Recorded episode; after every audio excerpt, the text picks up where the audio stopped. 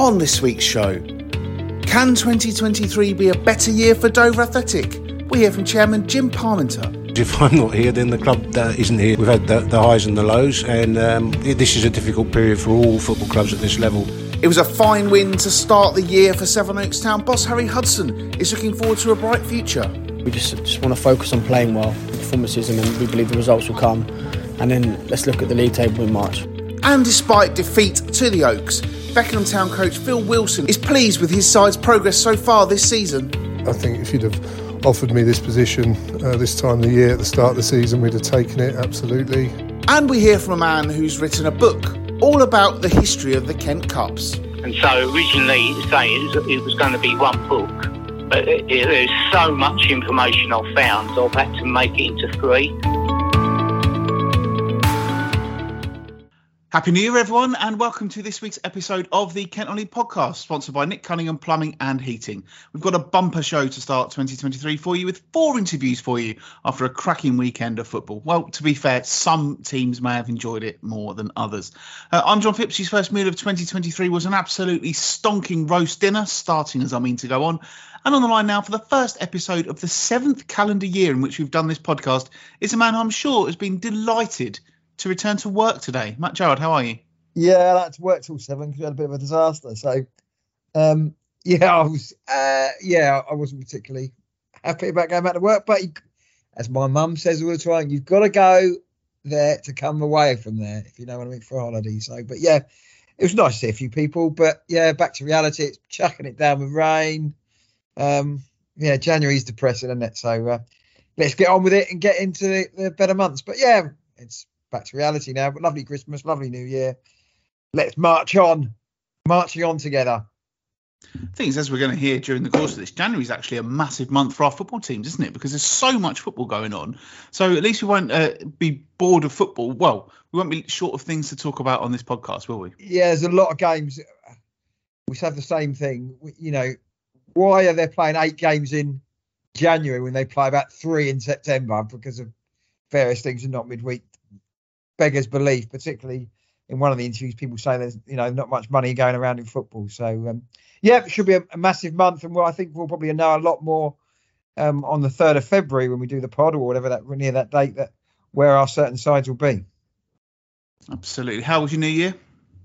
Uh, I spent it. Uh, yeah, we watched watched quite a few films over the last few days because the kids like the film. We watched the James Bond new one, then we watched Red Notice on Netflix with The Rock and Ryan Ryan Reynolds, and then we watched another one. But I was in bed at half ten reading my Martin O'Neill On Dies Like This football book. Um, and is that a good read? Yeah, I quite like Martin O'Neill. Yeah, I, I finished it in a couple of days, so um, yeah, it's, it's it's a good read. I haven't read a, a football book for a while. I do like a good football book, but I quite like Martin O'Neill. It was a yeah, standard read. Read it in bed. That's it. Yeah, but I was in bed by um. ten o'clock, so nothing exciting for the new year. So you didn't even see in the the, the, the new year the, the fireworks no. in London looked amazing. Well, I saw. I, I, I, anybody know how those drones work? It's that's amazing. Those drones. I saw it on the news. That is f- unbelievable. It, it, is the firework? Well, fireworks are popular, but in twenty years, would it just be drones up there rather than fireworks? Who knows? It was. It was certainly spectacular. Yeah, it, yeah. I, how do you, that is a. How do you get into a job like that? Do, Designing the thing for the drones, that must be a, that's a fantastic job, isn't it? What yeah. a job doing that for the fireworks in London. They must take months and months and months to prepare that. But yeah, very, very, yeah. I also always said, want a firework? Surely they could spell it out. But nobody's ever done, have they? No. But the drones clearly does the way forward. So fireworks probably not good for the environment and et cetera. So drones are the way forward. So. Big, bold statement. In ten years, there'll be no fireworks, just drones. Yeah, we were That's a bit bold. We were a bit conflicted because we were trying to watch them on the telly, but also at the same time, uh, someone uh, up in, in the street outside where I was was letting off loads of uh, fireworks as well. So people were looking out the window. They were looking on the telly. I was a little bit concerned more in the fact that there was these fireworks appeared to be being set off right next to my car. Uh, but I am pleased to report that everything came back unscathed. And uh, yeah, I, I had a very nice evening, actually. Um, met some friends uh, and, yeah, a few, uh, few drinks, bit of karaoke. Uh, nice oh, bit what's of food your karaoke as well. number?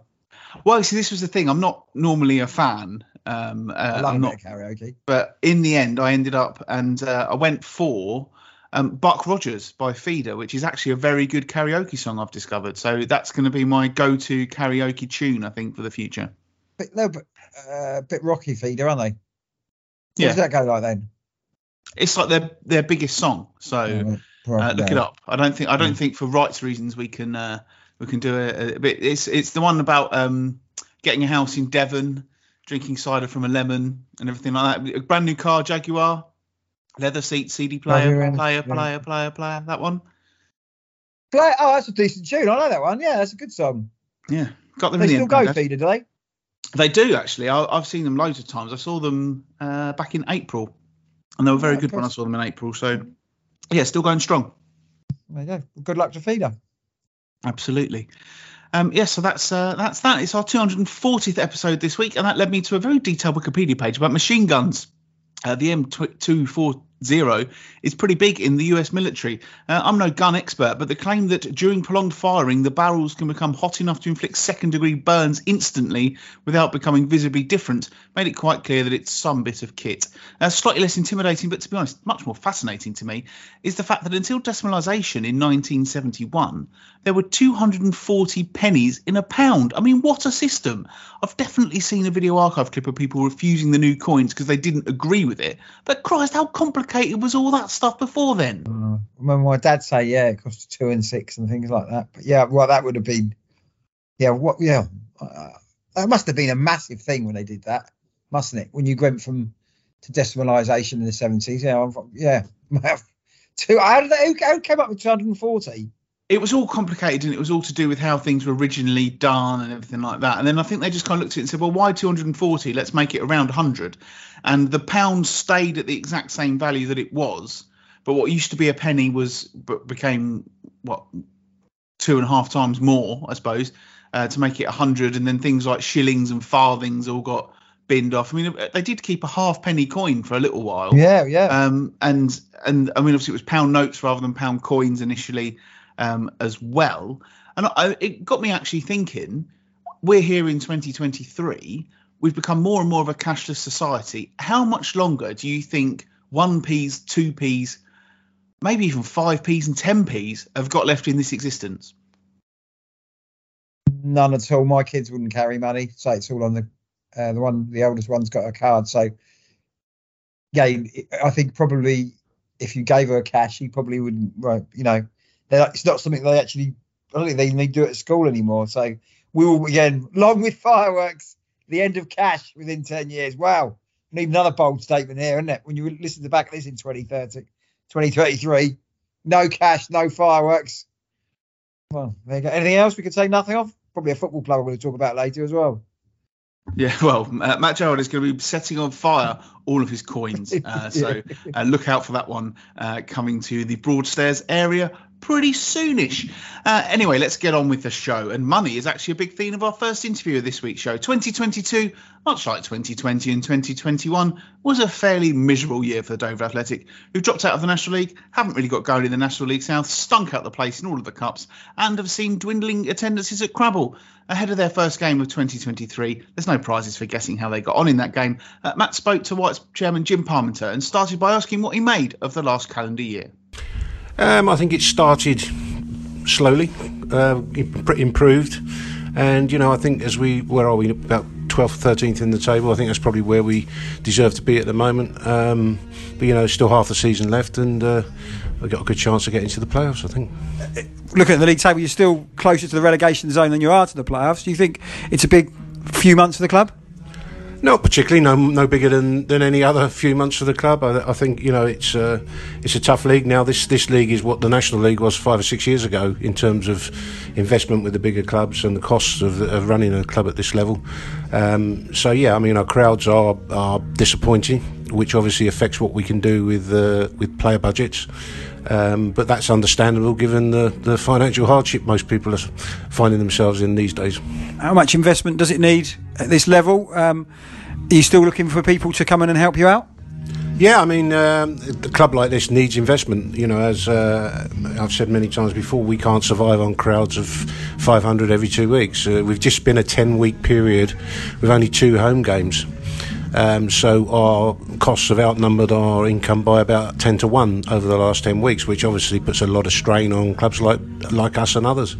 And you're having to put that money in yourself, are you, to keep the club going? Uh, exactly, yeah. Uh, have you had any interest from somebody coming in or taking the club from you? No, and I think the problem is what you're seeing. I mean, you have to look at what's happened at Gloucester this uh, this week. Uh, the chairman there, but the joint chairman there, have said they're, they're stopping at the end of the season. They're not going to invest any more. And I think you'll find as we get towards the end of the season into February, I think you'll find uh, many other clubs are starting to uh, uh, come out with the fact that they're they're they're struggling financially. It's it's just the way it is in football at this level at the moment. From a Dover point of view, you're here for the long haul, are you? Yeah, I, it, I have to be, don't I? Because if I'm not here, then the club uh, isn't here. So, um, you know, it, it's been a long nineteen years, and um, we've had the, the highs and the lows. And, um, you know, it, this is a difficult period for all football clubs at this level. And, um, you know, we, all clubs need investment, and um, without investment, you can't grow. From a Dover point of view, would you say this is going to be their level for foreseeable future? Ah, listen, a week's a long time in football, isn't it? You you, you never know. I mean, we we've had we uh, we had poor cup runs this year, which which obviously means we've had no cup income. Uh, we went, you know, the fixturing was really bad anyway because it gave us two two games at home, then two games away, et cetera. Um, and what this has done with the fixtures that we've got now, I think we've got six home games in January. Well, obviously that is going to affect what people can afford to come and, and how many games they can afford to come and watch, and that's a worry. You know, having gone ten weeks with two games, we've now got five home games, uh, seven home games I think it is in about in about six weeks, and that's very hard for supporters to uh, to be able to afford. Have you thought about doing deals for the supporters and things like that? I have thought about that, but the, reali- the reality is yeah yeah um, deals don't really make any difference. Um, it, it doesn't. If people are coming, they're coming. I mean, uh, it is possible to do deals, but at the end of the day, it's not the number of people through the gate, it's the amount of cash through the gate that pays the wages. And how can you attract supporters? I presume it's results on the pitch. It is to a degree, but um, I think you'll, most clubs, are, uh, there's a few exceptions, but most clubs are finding now that the crowds are down. And also, uh, uh, importantly, sponsorship is down quite dramatically because lots of companies, particularly in this area, are are, are feeling the effects of uh, the last two years of uh, financial trouble.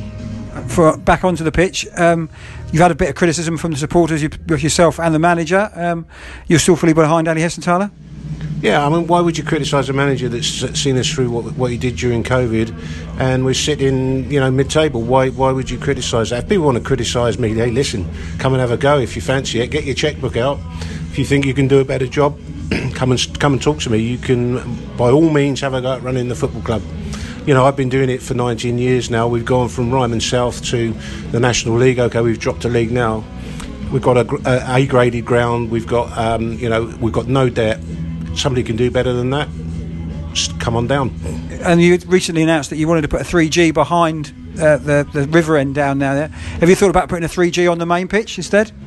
Uh, I thought about it, but I don't really think that works for us. Um, the three G behind the river end was the answer. Unfortunately, um, Dover District Council have decided it's not a priority for them, and they've basically blocked the Football Fo- Foundation funding that we could have got because they want to use it in other areas. So we've now we're now left with the task of trying to raise that money elsewhere, which without foundation grants is going to be quite difficult. So what what would twenty twenty-three bring for Dover Athletic? If you could look back in a, in a year from now, where do you want to put the club to be? Oh, listen, that's a question I can't answer. Who knows? Maybe we get another COVID outbreak. Um, maybe somebody comes in with an investment. You, you just, in, in a club like this, just have to take each week as it comes. And you personally, how you mentioned eighteen, nineteen years at the helm. Would you change any of that? Oh, you always make mistakes, don't you? I mean, nobody can say they don't make mistakes. Uh, but if you look at the nineties, as I say, where we were eighteen years ago and where we are now, and what we've got as a football club in terms of the ground and uh, you know the, the journey we've been on, the cup runs we've been on, um, you know we've had some great times. But football's a game of ups and downs, and at the moment we're in one of those periods where it's it's tough. But you hope we still can get into the playoffs this season?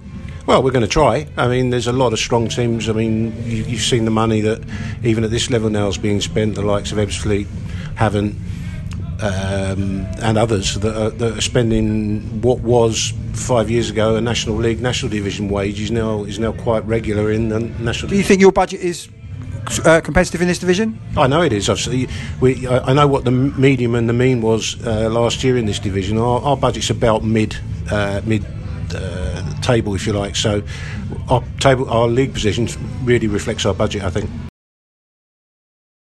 Well, he's in bullish form as always there, Jim Parmenter. And I have to say, I do always love hearing from him on this show. Good questioning, as always, from my co-host. But Matt, as a Dover fan, has any of that given you any confidence for the future? Um, no, for, from a Jim Parmenter has done a lot for Dover. When he came in nineteen years ago, we've been to the F A Cup third round twice, nearly got in the Football League, and then losing out in the playoffs. So he's done a great job, built the ground up, something like that. But um, there needs to be a wind of change at Dover on and off the field, in, in my opinion. So um, as a club, I don't. I don't mind losing matches. That's by the by. You win, you lose. That's life of football. But what I what I do like it don't like is that the hatred that other clubs have for Dover because we are so miserable. Um, we're just a laughing stock with other clubs, and that's what really upsets me. And there's no real need to do that. Jim, you know, Jim's Jim as he comes with an interview, and to be fair to him, he, he doesn't. Um, you know, ask a question, he'll give an answer. So I respect him for that. But I think we, as a club, we need to move in a different direction. We've lost Richard Harvey as well, who was a massive asset to the club as a kit man and various other roles at the club. And he was sort of the nice face of the club that could quell some of the flames that came towards us. But it's just, I think that's more disappointing is how hated we are for for no real reason, from just being miserable. If you, you see where I'm coming from, because we are a miserable club, and I, and I absolutely hate it that, you know, you have to apologise and people say, oh, you're, you know, you're not allowing this, like that, and that. So no, it's nothing to do with me. Um, being part of the media, you do get sort of abuse as well, and and and I think the support base has realised, you know, when you're doing well, maybe you could crack cast over some of the issues that are going on. But when you're doing badly, it comes to the fore and something's got to change. Clearly, Jim needs some support for doing it. But as he said in there, if he doesn't do it, nobody else is going to do it. And then could be that a football club. So Dover are really in a quandary here. I, I, I don't know where they can go from that unless they have a, a major change off the field, because a club's smaller than Dover are getting a lot better gates. I mean, when you listen to this pod, a lot of community work, and it doesn't seem to be much at Dover. And another person said to me as well, which is right, he said, they're going because they go. That's what they've done, go to football. But there's nobody who's going, oh, let's go up to Dover for a bit of excitement. And that is a concern with a dwindling support base. People are going because they go. I go, luckily, because I get paid for doing it, watch the game. If, you know, but I'm a fan.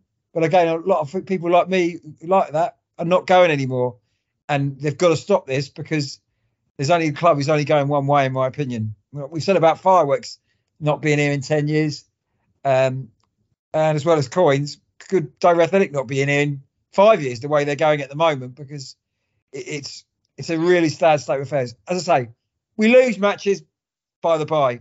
It's just that, you know, off the field, we've really got to turn it around.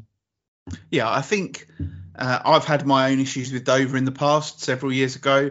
Um, Everybody's and, had their issues with Dover. Yeah, and that's the problem, is isn't it? They, they've got a reputation now, and you know that's that's not all down to Jim by any any way of it.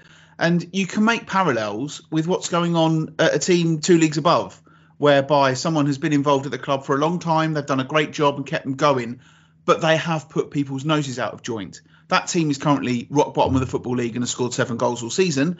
And, and Dover are having similar problems. And, you know, I, I, there's a lot of things he said in that interview that I were, were I was really interested by. But the one that I have to take issue with is that his claim, which you've kind of already mentioned, that most clubs are finding that crowds are down. That is not the case in this county. That is a Dover Athletic specific thing. You look at some of the other clubs. Rostall had nine hundred people on Boxing Day. Rostall uh, have never been at, higher than where they are now in step five, yet they can get nearly a thousand people through the gate.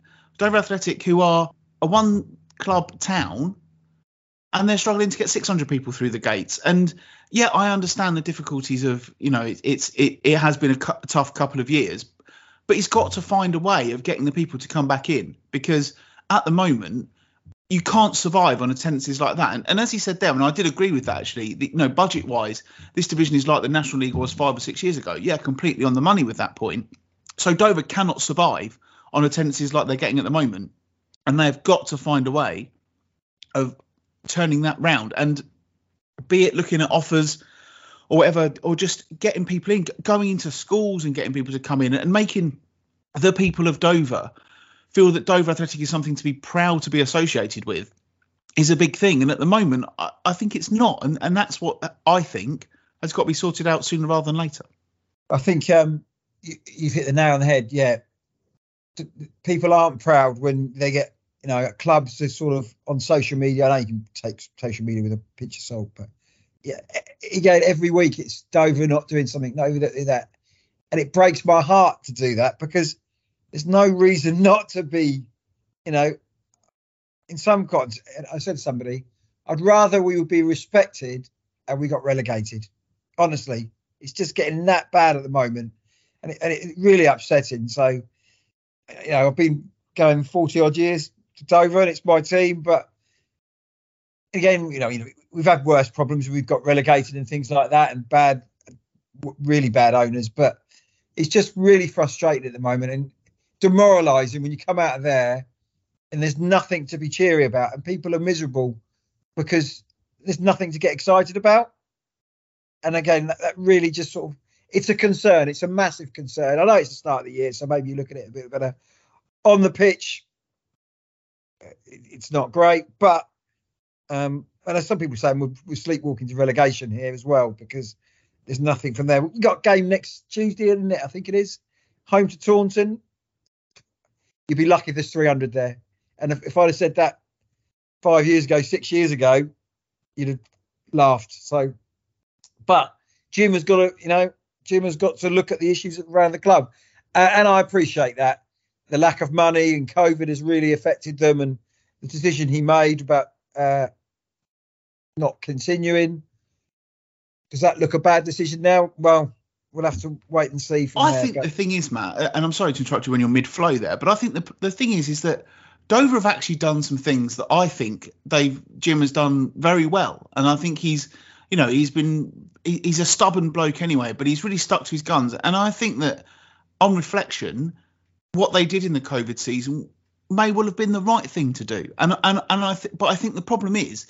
is there's been so many other things that as soon as anything happens with Dover, people have got this perception that, oh, yeah, they're just playing about. I mean, the Notts County um, postponement issue, Dover were absolutely right on that, in the terms that the pitch was playable. They had this, the pitch inspected, it was fine. Then the match referee turned up and called the game off. They had this a similar issue with Worthing the other week as well, where the pitch was playable and then gets called off later on. And, and you know, Dover, Jim Parmenter has got the interests of Dover Athletic at heart, and, and that's great to have someone who is so fixated on making sure that the club is looked after. But the problem is, is that the club has got this reputation, which, which in some ways is, is pretty unfounded, I think, but the club has got a reputation. And as soon as you see something about Dover on social media, there's a massive pile-on against them. And, and I don't necessarily think that's fair in, in all cases. I think sometimes they don't help themselves. But in other cases, actually, do you know what? They're they're on the money. But if you do something that, that's a little bit controversial, people instantly go, well, it's Dover, it's Jim. And, and then people have that negative perception. Yeah, I, I don't know if Jim. Again, Jim is, is a, you know, I think he's, he's he's a strong character, and he probably could give a monkey's what everybody thinks. But I think for the future of the town and of the club and things like that, he's maybe got to be a, a little bit o- wiser and get somebody in just to give him a help him out in, in some context, just to get the reputation of the club back on track, because at the moment it, it, it's not and it, and it is um, demoralising um, to see. And I say, I, I want us to be, you know, seen as a proper club uh, that respected by other teams, but we're not having that, because every week we come and there's people, you know, moaning about this, that, the other, and they seem to be moans that, you know, we could solve pretty easily if we had, you know, where or where, with or whereabouts about things. So there you go. And I have to say, Richard Harvey's gone. That's a, he's, a, he's a massive asset, so he will be missed. Uh, but I don't think anybody's going to be able to take that mantle on. So it is concerning, but there we go. Um, let's hope we can get something out of this, and or even I could win the lottery and I can help them out. There you go.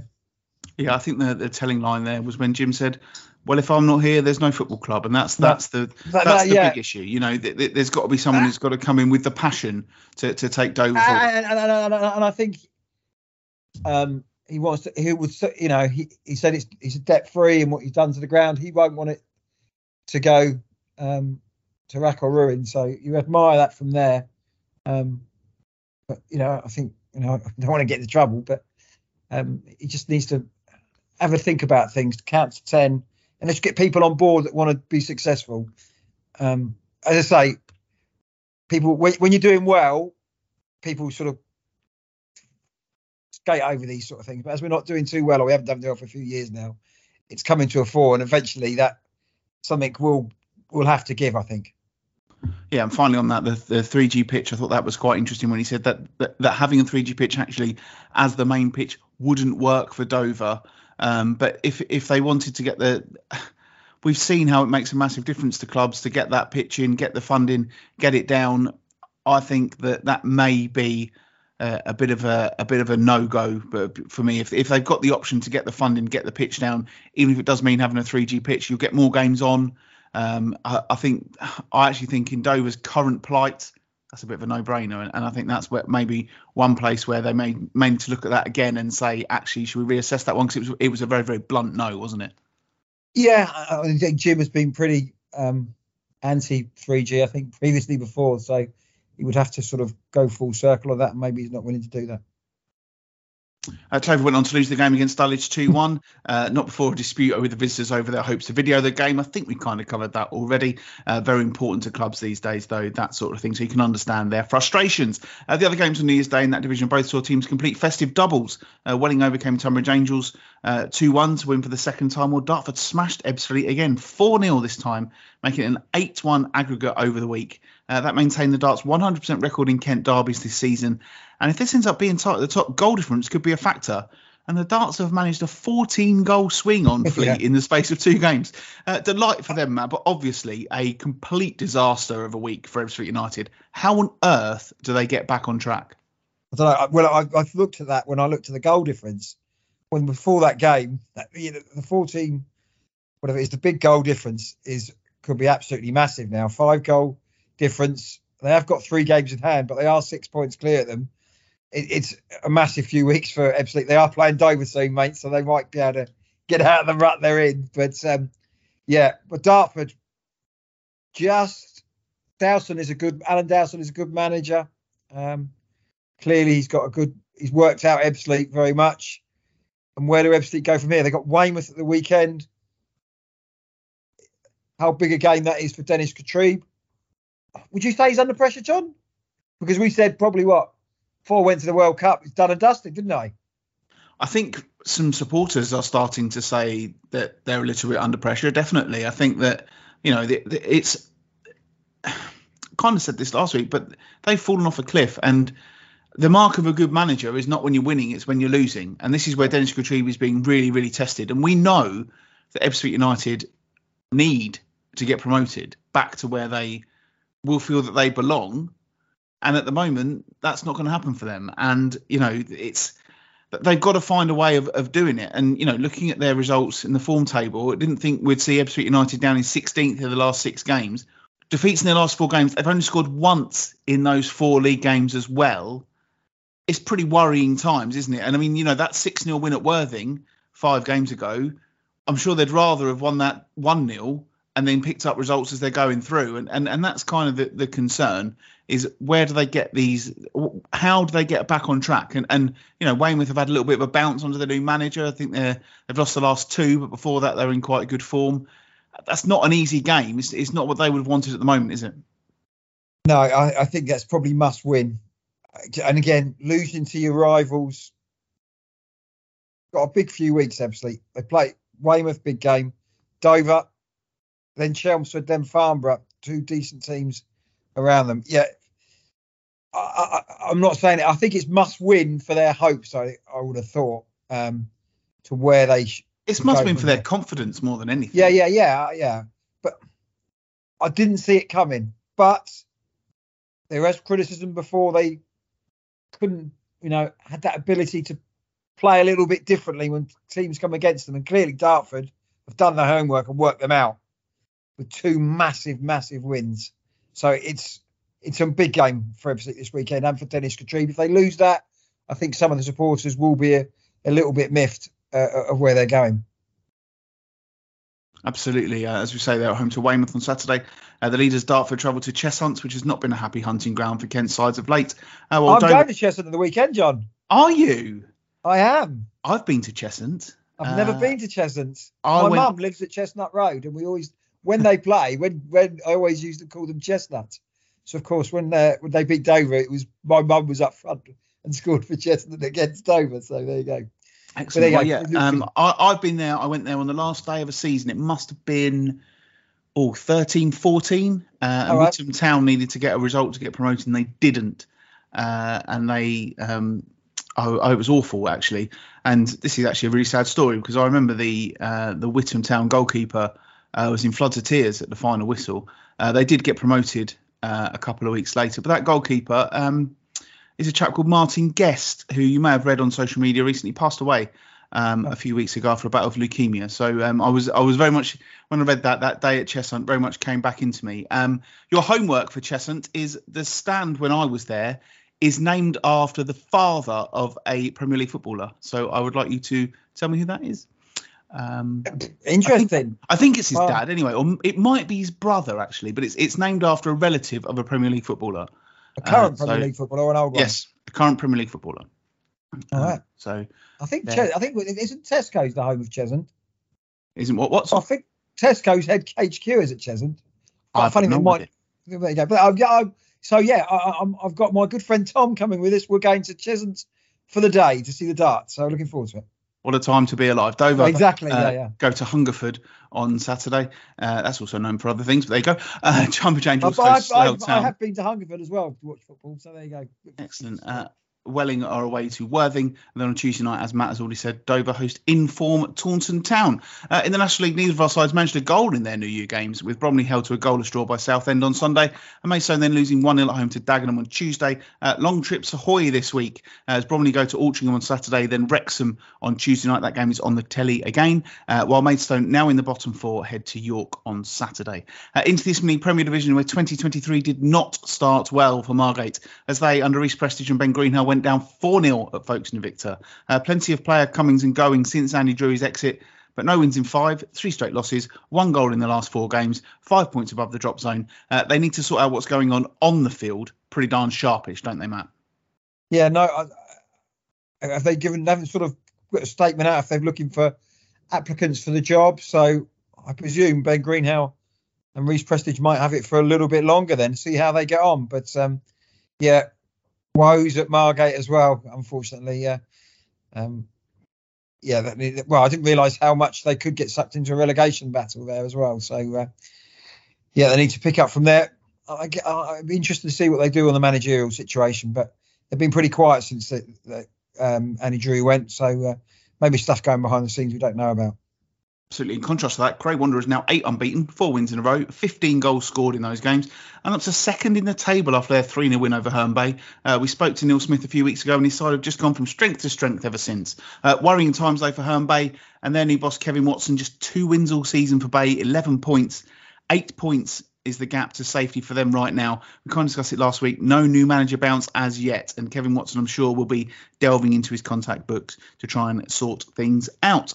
Uh, this weekend, Cray Wanderers go to Canvey Island and Folkestone travel to Wingate and Finchley, while there's big home games for our two struggling sides. Gate to take on second bottom Brightlingsea Sea Regent, and Herne Bay are against third from bottom Bowes and Pitsea, managed by former Faversham and Chatham boss James Collins. Uh, Invicta are then just down the road from me on Tuesday night as they travel to Hastings. Uh, Herne Bay particularly, Matt, need a win, and they need to win that game on Saturday, surely. Yeah, I think um, looking at the table there, I, I, Kevin Watson is a decent manager, but he needs to pick up something, just a little bit of confidence. Bowes and Pitsea, I, I think that's, a, that's an opportunity for them. They need to win that game. Defeating that game is probably unthinkable, but I'm sure they'll be organised. Um, and I think the new manager bounce, once Kevin can get into the players, will come good at some point. I'm led to believe they were a, bit, a little bit unlucky when they played Folkestone in the last home games. So fingers crossed they can get results this weekend. Yeah, well, blimey, do you know what? We got so carried away with all that. We're only just coming on now to the game that I saw on Monday, as two sides with ambitions of reaching the Isthmian Premier clashed in the league below. It was a very even first half at Greatness Park between Sevenoaks Town and Beckenham Town, but after the break, Oaks hosted a mini goal of the season competition, as fine strikes from the excellent from Nan Yosho Mutton and two from sub Sobor either side of Freddie Parker's effort gave the Oaks a pretty comfortable win.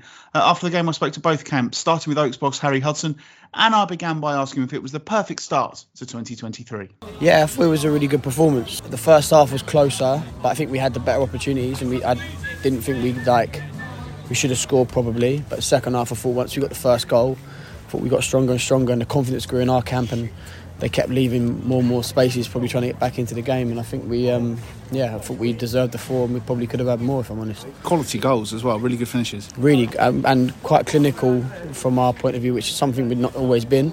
Um, but yeah, I mean, I think, I think all if, if three of the four were in the same top corner, and Freddie's one was a great impromptu finish over Nick Blue. Um, but yeah, they, they, were, they were goals of real quality, and frankly, the boys have got that, and we've, we've, we've delivered today. So yeah, really couldn't be pleased. More, couldn't be more pleased. I thought the number seven was the best player on the pitch actually first half as well, and, and then well, as you say, once you got the first goal, it was massive, and, and having players like him who can make things happen, it's massive, isn't it? Fum's an unbelievable footballer. He was also he was a pro. I'd worked with him before, um, and he kind of fell out of love with the game, but his ability is frightening. Um, in tight areas, you can't really get the ball off him, and then when he gets you one v one. Um, He's very, very difficult to stop. Even though you know he's going to want to come in, he's very difficult to stop. And they had to take their left back off at half time with an injury. And then as soon as we saw it, they played, they were having to play a winger at full back, and we knew Fum could play up against him. We felt like that was an opportunity for us. And yeah, he's he's definitely made it pay for us. Just looking at the at your fixtures, it's a massive month, isn't it? You've got loads of games coming. They come thick and fast. So to start like you have today is perfect. Yeah, especially after the loss against Chatham. Um, I was unwell for the game, but um, that was really, really close, and we had.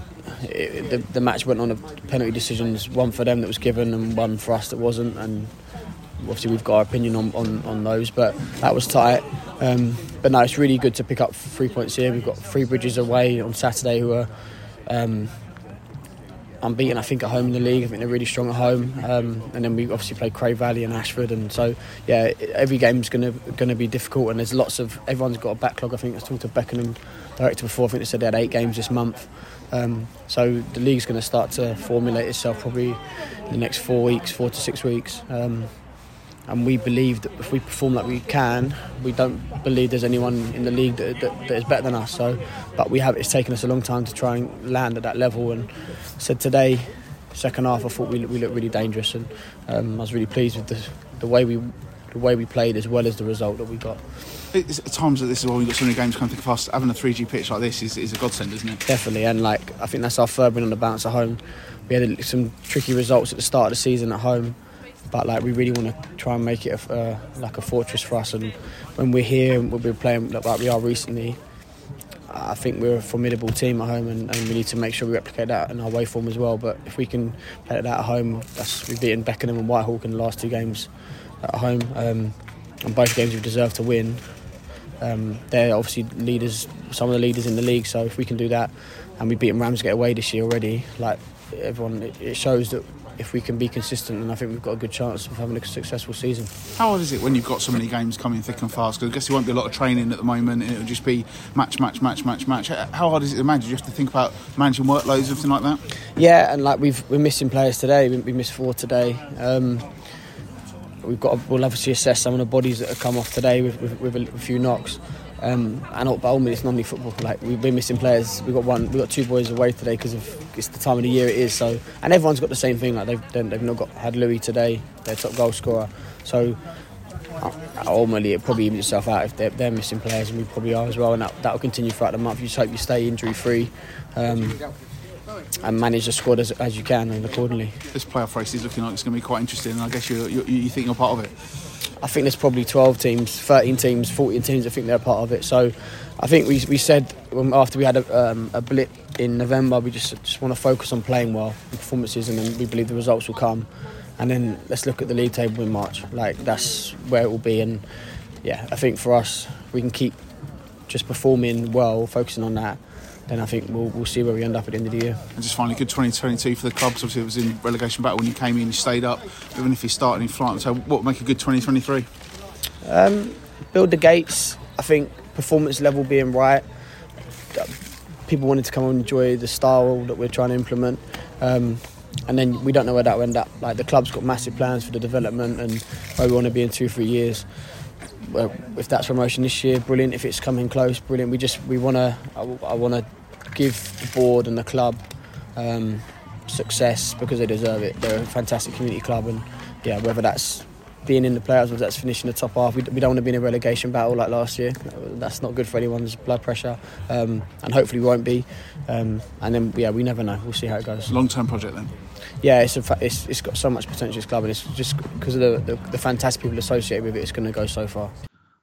As I said to him there, Matt, it, it was a great year for them last year, and, and from that showing, three hundred twenty-four people there, definitely a club moving in the right direction. I remember, what, seven, eight, nine years ago, discussing Sevenoaks Town when I was working at the local paper there, and they were struggling to get crowds of fifty. That is a club that is definitely on the way up. Positive signs for them, and I must say, they played some pretty good stuff as well. Yeah, It's a, it's a decent, you know, an affluent area, doing the ground up, good community. Clearly, Harry Hudson's, I think it was a good appointment. You know, Mickey Collins did a really good job uh, at Sevenoaks from there, but he walked away. And the job that he's done, Harry Hudson, to get him away from the relegation zone, I think he, from reading that, he's pretty bored, um, thinks he's pretty confident that they can get into those playoffs in a very, very tight division. As he said, a lot of sides around there fancy themselves to get in that position. But I feel once they can get a bit of a roll, uh, carry on this confidence, and once they get on a bit of a roll, as we saw last season, they could be a um, an unstoppable outfit, I think. Again, they've still got a lot of games to play. I think they've basically played half their games now in this division. Some play, teams have played a little bit more. But, yeah, delight for them. Who was the, I couldn't get the, on the interview. Who was the player he, he was raving about? The, no, the, that was a Sh- Shomerton who scored the yeah. opening goal. He played wide right and he just created havoc in the first half. I thought he was excellent as well. Uh, and, you know, he, looked, he always looked like the one who was going to make things happen. And then he cut inside and got the opening goal with a really smart finish. As, as Harry said there, three of the goals went in the same top corner and the other one was a screamer as well. So uh, it, it was great. And, and you know, funnily enough, there's been a lot of chat on Twitter about uh, about him. He's he's been around a bit. He's been at Barnet and Kingstonian. You know, he's he's a player who's played at a higher level.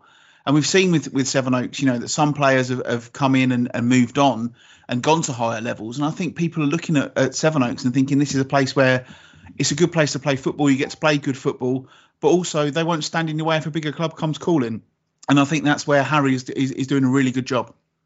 Yeah.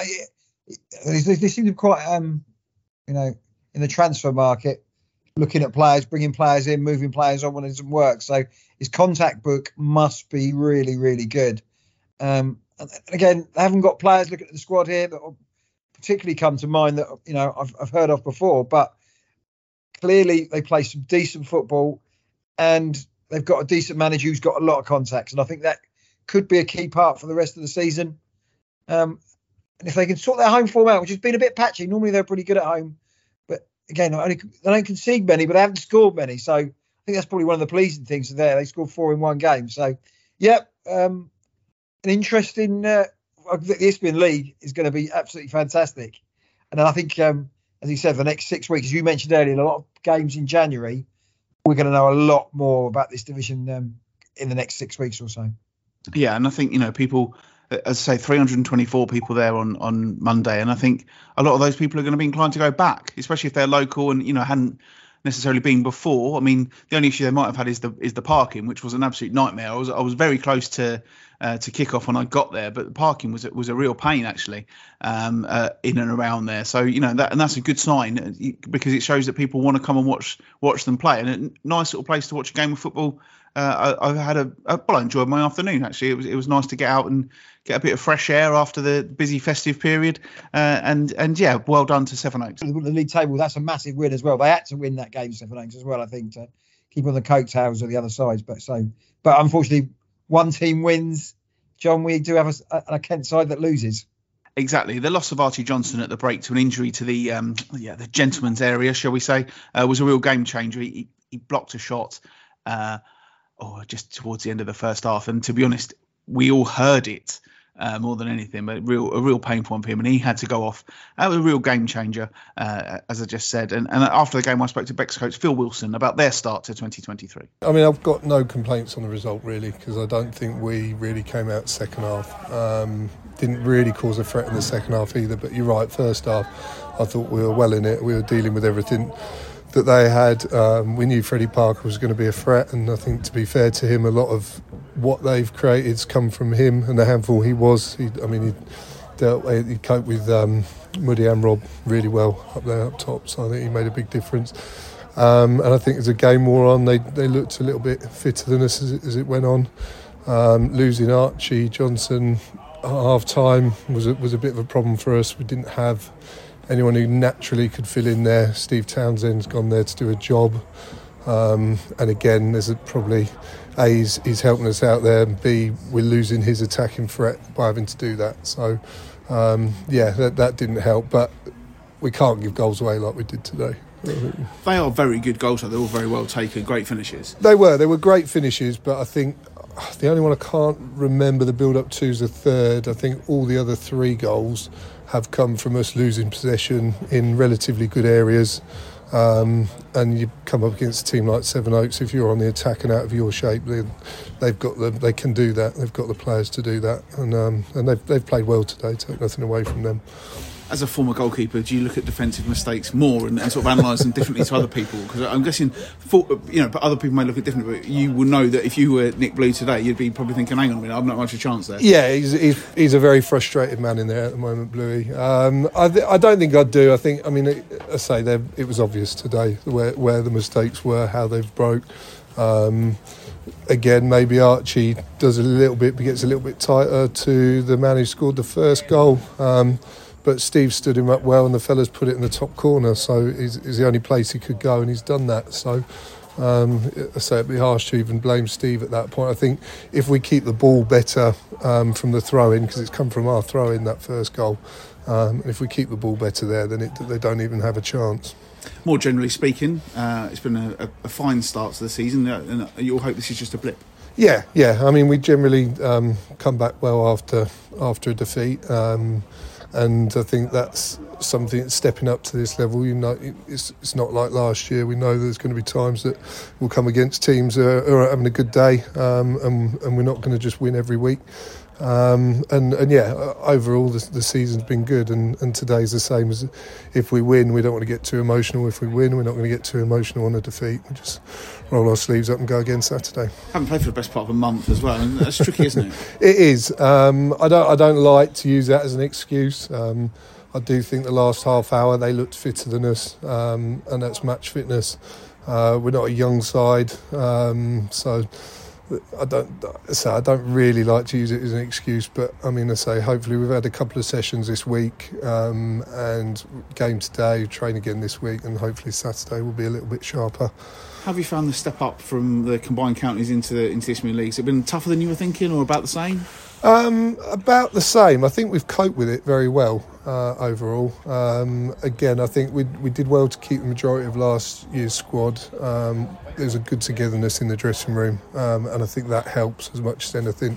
um, the experienced players we've got. As I say, we're not a young team. We've got players that have played this level before, so they know what it's about. Um, uh, I think if you'd have offered me this position uh, this time of the year at the start of the season, we'd have taken it, absolutely. Um, and, and I say our hope now is we want to stay in that pack and, and have a crack at getting in the playoffs. So yeah, no, it's it's going well. Winning is a habit, isn't it? And, and and you know, once you've got a team, you look at the other end of this league table and you see teams who are obviously just can't win a game of football. But obviously you've come up, you're on the crest of a wave, so you just got to keep on going. And, and like you say, togetherness, belief is, is key. Yeah, that's important. That's why it's important not to get too kind of down and emotional about today's result, because you say winning is a habit, but equally losing is, and you don't want to get to a point where you, you're kind of looking at two or three defeats on the spin. We've got a big month this month, we've got seven more games in this month, um, so it's a good opportunity to, to turn things around on today, um, and that's that's what we'll aim to do. As I was just saying to Harry, actually, you know, you've, you've, he's got lots of games this month as well. It's mm. it's, it's really tough, and I, especially for both of you teams, because you both had good F A Cup runs. You're always paying the price for yeah, that now, and you've got yeah, playing catch up. Yeah, no, again, we would we. I think we'd we'd have taken the F A Cup run and had the catch up, absolutely. And and it uh, I'd, again, I don't mind. I'd, I'd actually prefer it when this kind of game's coming thick and fast, and um, it means you can get on a bit of a run. Um, it means like you have a result like today. We've only got a few days before the next game to, to get over it. So I'd rather that than have a whole week of uh, kind of thinking about the result and not moving on. So yeah, no, I, I, we don't mind it. We've got we've got good strength and depth. Um, we had uh, so. We, Brought um, Jeff in today. Um, we might have lost Louis for a couple of weeks, but um, I mean he's he's about, and, and I say there's a couple of other players that are not even on the bench today that are more than good enough to come in and start. So we, we, yeah, we're, we're in good shape, I think, for a, a busy month. Yeah, important to bounce back on Saturday against Lancing. They've got a new manager, bit of a new manager bounce there as well, I think. But you, yeah. know, you can only take on what's in front of you, can't yeah, you? Yeah, that's it. We won't worry about things like that. We'll worry about ourselves and, uh, yeah, hope to turn it round. And just finally, the same question I've just asked Harry to, to end the interview. You had a good, really good twenty twenty-two as a club. What, what would make a good twenty twenty-three? Um, I think so. I think now, um, in the position we're in, to make sure that we're competing for the playoffs right up to the end of the season. Um, I, can't, I hate it's been a while since we had a season where we're not really competing for things, so um, I don't want to get to a point where we're mid-table and, and playing for nothing at the end of the season. So I think if we, if we can have a, a crack at getting in the playoffs by the end of the season, that would be a good twenty-three for us. Well, it was a disappointing result, but the old Chris Kinnear mantra there, Matt, never too high, never no. too low, uh, and they are doing very well in their first season at this level, aren't they? Yeah, good. You know, they normally, as I saw them twice this season, so Um, very good at home. Way had some good results, had some mixed bag results. So we expected them to be up there at the start of the season, and I think with you know they've got games in hand. If they win the games in hand, they can go third in the division. So maybe a bit of a blip, but they're not used to losing matches, and we just see how they bounce back from that. But you know, they've got they've got enough quality in that squad. Arguably missing uh, Louis Theophanous, who, who do, will score goals if he's given the chance, and just got to make sure that they've got players in depth to do it. As he said, some players will um, uh, miss games at this time of the year, but that's that's life in general of football, isn't it? So, but yeah, I'm I'm sure if you, as he said, you'd offer them where they were in this division at this time, they're doing well, and they will be a threat in this division to the other sides in a very competitive division. Yeah, I mean, it's in, as we've said so many times, they know how to win games of football. You know, yeah. Winning is a habit. Beckenham know how to win games of football. They're, they've obviously got a good togetherness. Uh, you know, they, they were obviously disappointed uh, with the result on Monday. You can hear the disappointment in Phil's voice, to be honest. Uh, but it just, it you know, it wasn't a four nil game. And I think that's the thing that will kind of hurt them the most. Uh, and as I say, losing your left back, that's a difficult position to lose because you don't tend to have one of those on the bench. Um, and, you know, that they put Steve Townsend in there, who it's not his natural position. But as, as Phil was today, we didn't do badly. But, you know, up against the best player on the park, who, who'd already been excellent in the first half, it was a big t- it was a big task for him, um, you know, and, and but there's not a lot you can do about it. I mean, they could possibly have, have changed their formation and maybe gone three five two, something like that. Gone, they did have a centre back on the bench. But, you know, you, you never know how these things are going to pan out. And, and you know, it, it was, I guess the disappointing thing will be, For, for their point of view, was that maybe the heads dropped a little bit, certainly at two nil. Um, I mean, they still had a, a couple of efforts themselves, but after two nil, you know, that the, the the third and fourth goals were very well taken, but there wasn't a lot of closing down, if if that makes sense. Yeah. And as Phil said there, you know, nothing Nick Blue could have done any about about any of the goals, and he was understandably very, very disappointed with it. Yeah, yeah. Um, I, I think they're a good side. They've got some good, when I've seen them this season, and maybe that's they've been very good at home. As he, when I saw them, you know, they lost once at home all season, so got to take that into the away games. And if you know, they've, they've, they've played at nine games, lost one, won four, lost four, so it's not too bad. But in, in, interesting when you say the heads dropped when they went down would be a bit of a concern, but I think they've got enough in the squad to be on to be in the playoffs at all. So wouldn't be too concerned. But again, it's how you bounce back now. What you don't want is lose that one, then lose the next, and the confidence drops, drops a little bit. Yeah, uh, big games at both ends of the table elsewhere in that division. And it was Ramsgate who came on top uh, in their clash with Chatham Town to go six points clear. A massive result, that one, Matt. And, and you would look at it now and think Ramsgate are very, very much in pole position. Uh, yeah, six points clear against a decent Chatham side who brilliant at home, only won one away a game. Good, excellent crowd there. They had a bit of a blip themselves, Ramsgate, but they really bounced back as well. So somebody came to the spin, they must have won a bit, Ramsgate. So Steve Lovell, he's a good manager, should be managing at a higher level, but he seems to have just um, just got that little knack. Good squad, good feel factor of the club, excellent crowd, twelve hundred or so there. Yeah, pole position Ramsgate, but I still think there's plenty of twists and turns in this division. I really do.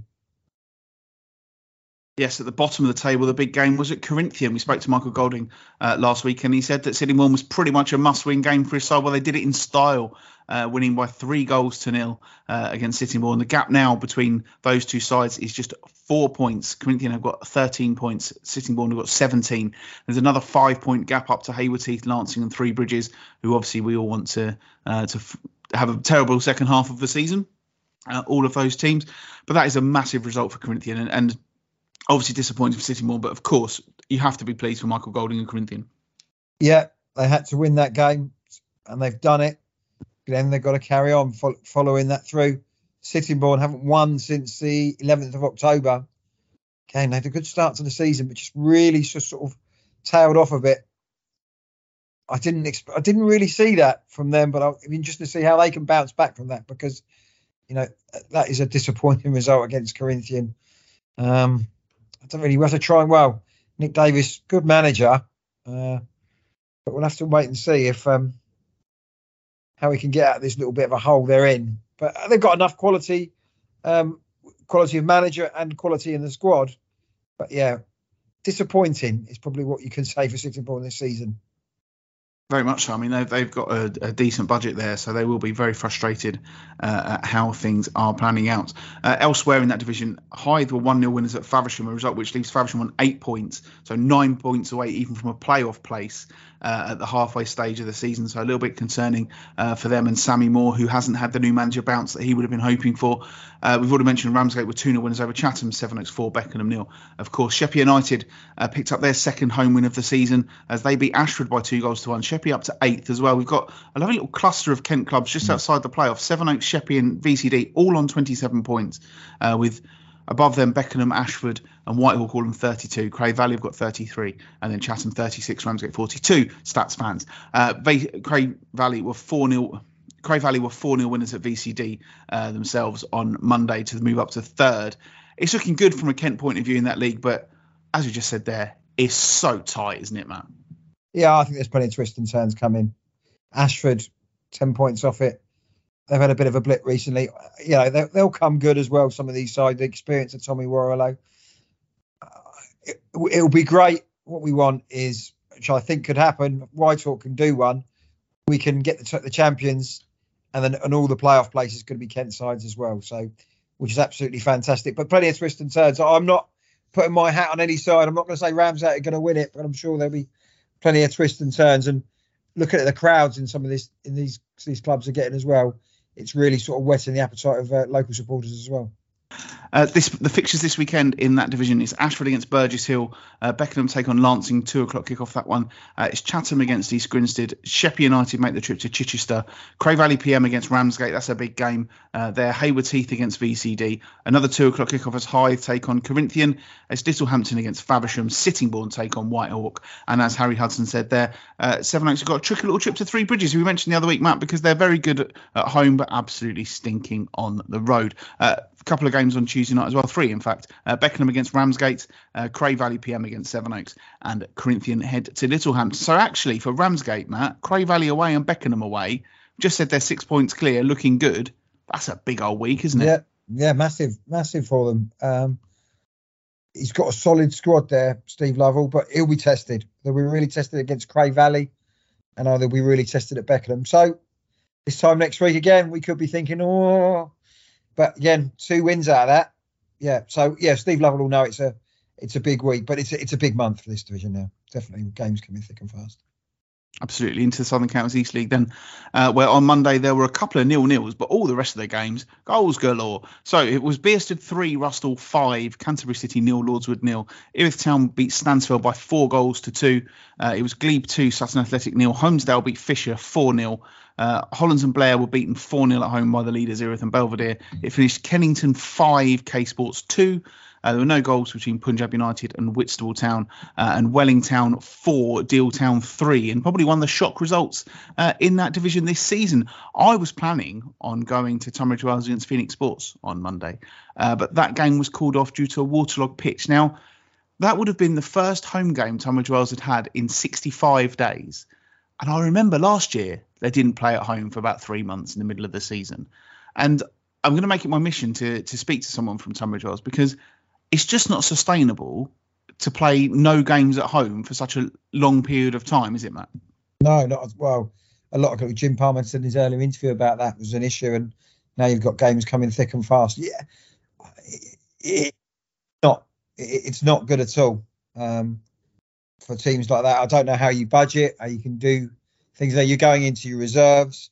You may have to reserves as in money rather than players, and you may have to release players saying we cannot afford to pay you. So this is where you need a, maybe a business model where you need your three G or you need a good facility that people come to the grounds, but it must be a real real struggle for for Tunbridge Wells if they haven't played a home game in X amount of time, um, and you know we know how hard it is to run a football club at certain times, but if you're not actually getting your home games on, it must be a real real concern.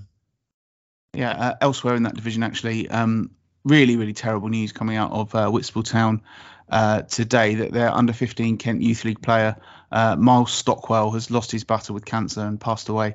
Uh, such dreadful news. And our thoughts are, of course, with Miles' family uh, and everybody associated with Whitstable Town, because that is just rotten news just after Christmas as well. So, um, yeah, thoughts with everybody there. Um, on the pitch, though, Matt, I mean, loads of goals knocking about in that division, as always. Uh, Erith and Belvedere, it's their title to lose from here, isn't it? Um, I don't, I don't think I've ever read a team that's lo- lost a twenty-one point lead at the top of the table. So, um, and they're like a juggernaut. So, uh, I think we're we're paying for the second place there.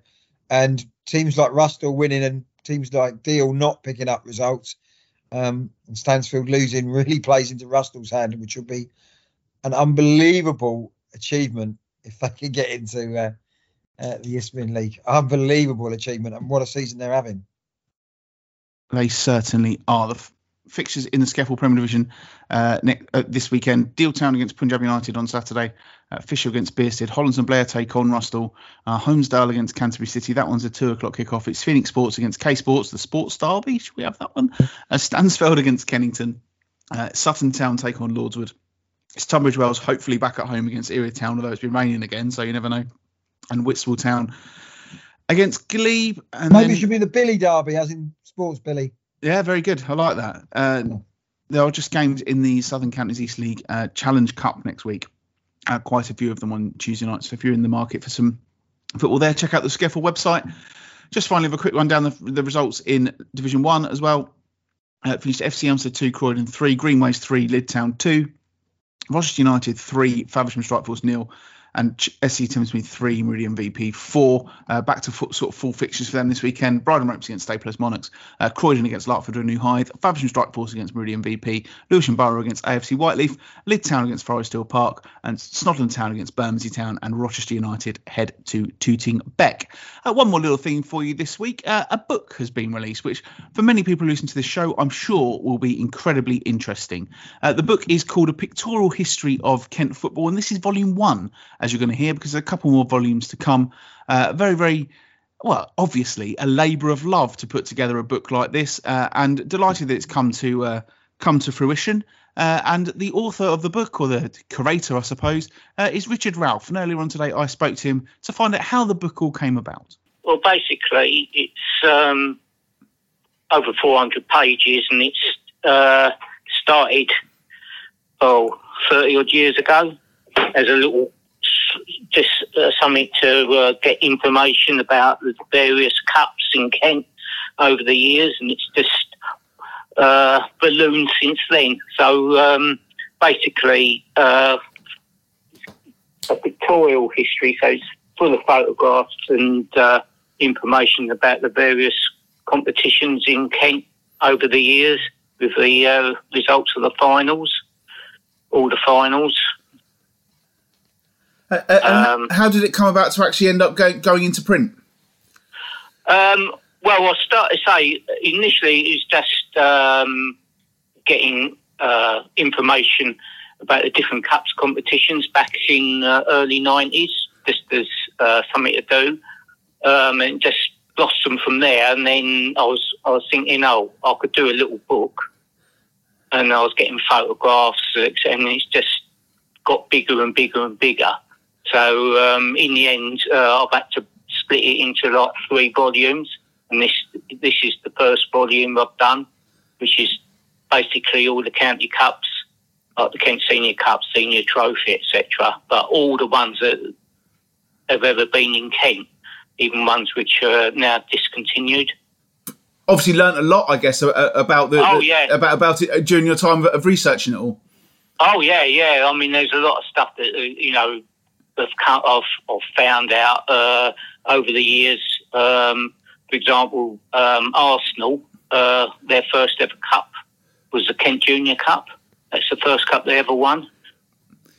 How did you go about learning all this stuff? Because I'm guessing not all of it's just readily available online, is it? Oh, no, no. It's like going to uh, newspaper um, at Colindale, the uh, nas- national... Uh, newspaper library, uh, which is now all online, so it's a lot easier. And then just uh, writing off to different people, um, secretaries of clubs and leagues, um, and uh, just going down to the local archives, you know, uh, in different towns in Kent, and just uh, just looking for, you know, just, oh, I've got a bit of information to look for, and just going there and writing it down. You know, there's a lot of travelling in those days. It's a lot easier now because a lot of it is online. But in those days, you had to sort of physically go to these places. So it was a day out, you yeah. know, on the train or driving. How does it feel that you've actually now got, got the book in, in your hands or, or in your possession? Well, it's really good. You know, it's, it's, taken, it's taken a long time. And I've, I've, it's one of those things that I... I'll do another little bit, I'll do another little bit. And in the end, you've got to say, no, it's got to be done. It's got to be done, otherwise it'll never be published. And so originally, say, it was, it was going to be one book. But it, it, there's so much information I've found, I've had to make it into three. So I've got two in the, you know, two to come out in the future as well. Um, the next one I'm looking at is to do with the Kent League, or South Counties Eastern League as it is now, and the Kent County League, the history of that. And then the third one is um, all the outside competitions Kent clubs are played in, like the F A Cup, F A Trophy, and the various leagues. So that's the third one.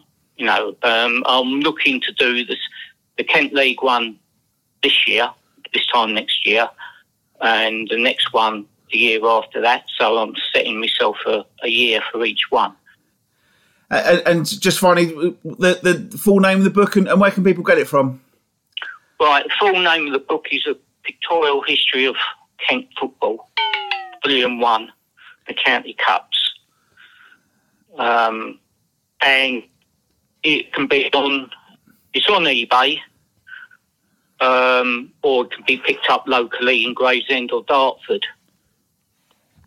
Um, it's twenty-five pounds. Um, but if you get it from eBay, it's five pounds ninety-nine postage. And it's four hundred eighteen pages, which is pretty pretty big. Well, Matt, they say everybody's got a book in them. Uh, that is Richard's, well, the first of Richard's three. Uh, and I'm sure that that is an absolutely fascinating read. And, and you know, he must have learnt so much when he was doing it. He said about how, you know, Arsenal's first ever trophy was the Kent Junior Cup. Now, that is fascinating, isn't it?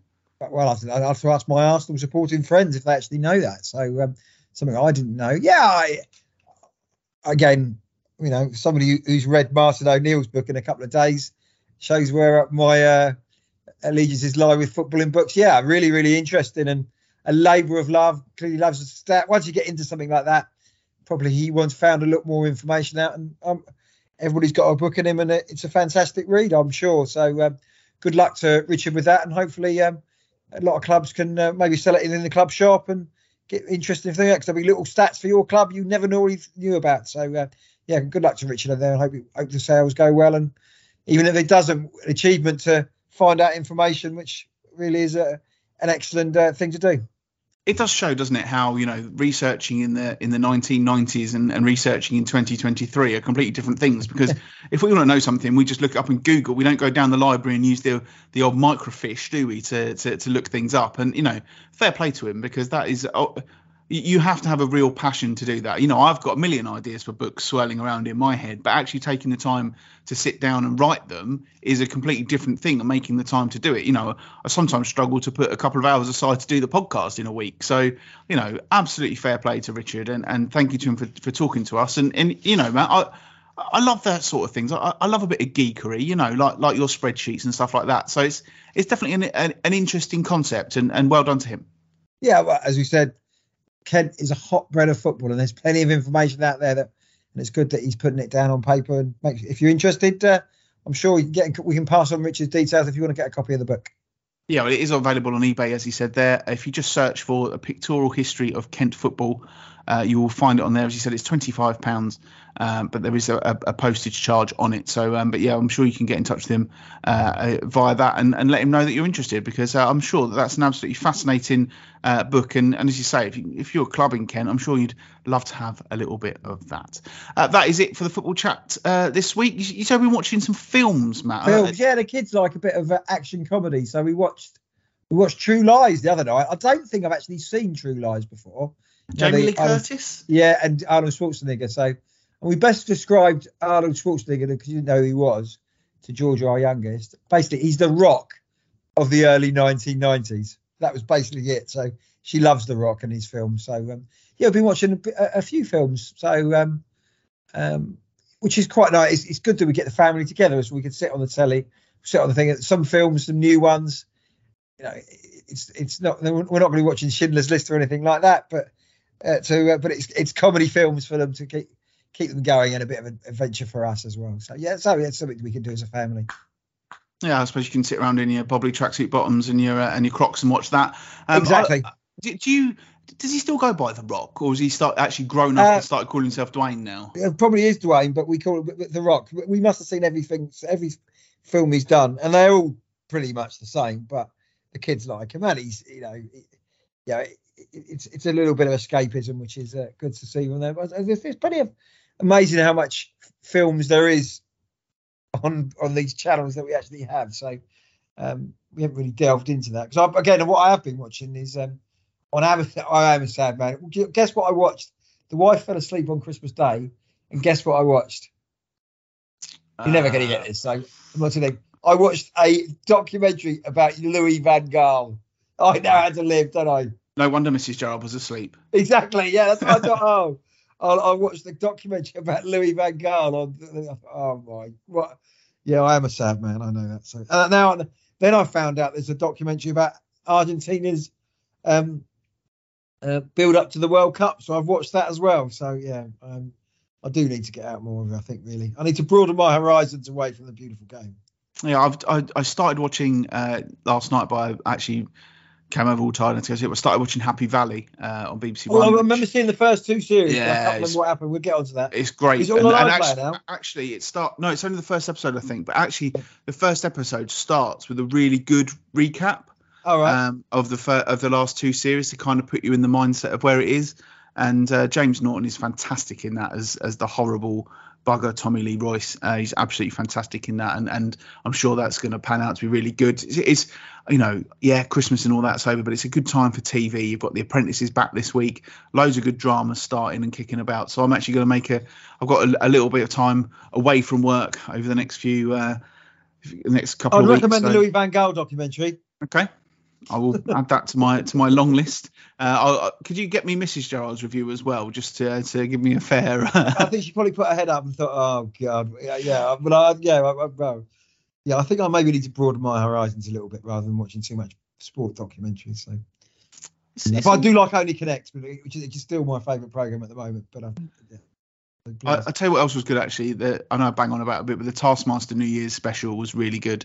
Uh, that very very funny. Um, some some good tasks and and good guests, because normally it's all comedians and it's like ten weeks, but on this occasion it was like people who aren't comedians. And uh, there was one uh, woman on it whose name is Rebecca Lucy Taylor.